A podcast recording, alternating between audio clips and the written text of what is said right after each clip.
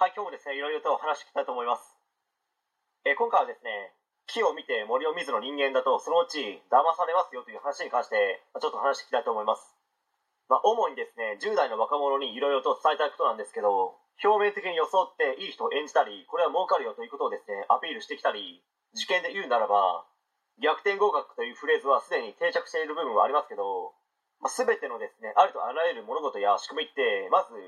0から1になって2になり、まあ、最終的にですね、10になって初めて成果というものが出るようになるんですね。まあ、0から10になるのもですね、するのもその人によりますけど、まあ、その人がですね、どのくらい努力をするかはその人によるとしか言いようがないですか？ら。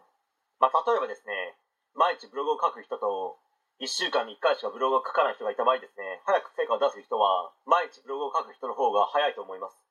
まあ、YouTube でも、1週間に1回しか投稿しない人よりもですね、毎日投稿してる人の方がチャンネル登録者数も再生回数も伸びると思います。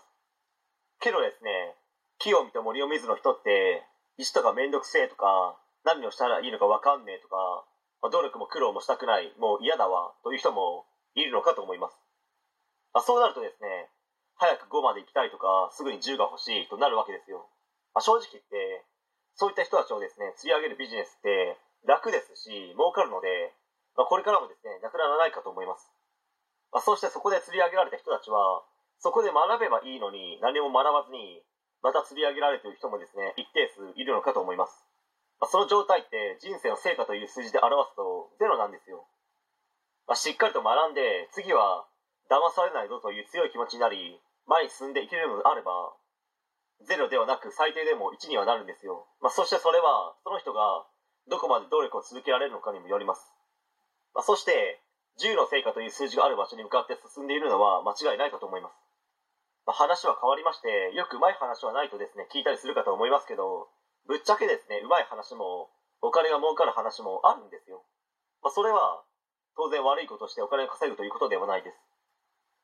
年商何億、何十億、何百億の方たちって、稼げる、儲かるという仕組みを知っていますし、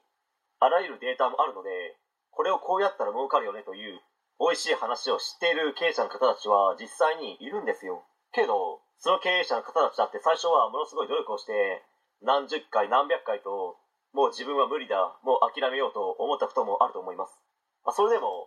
成果を出すためにですね、諦めずに前に進んでこれたから、年商何億、何十億、何百億というですね、成果を手に入れることができたわけですよ。まあ、なので、うまい話や美味しい話がないというのは間違いで、うまい話、美味しい話を手に入れるためには、まあ、地道な努力の継続しかないです。でなければ、うまい話、美味しい話がある場所までたどり着くことはできませんよという話で終わりたいと思います。はい。え今回は以上になります。ご視聴ありがとうございました。できましたらチャンネル登録の方よろしくお願いします。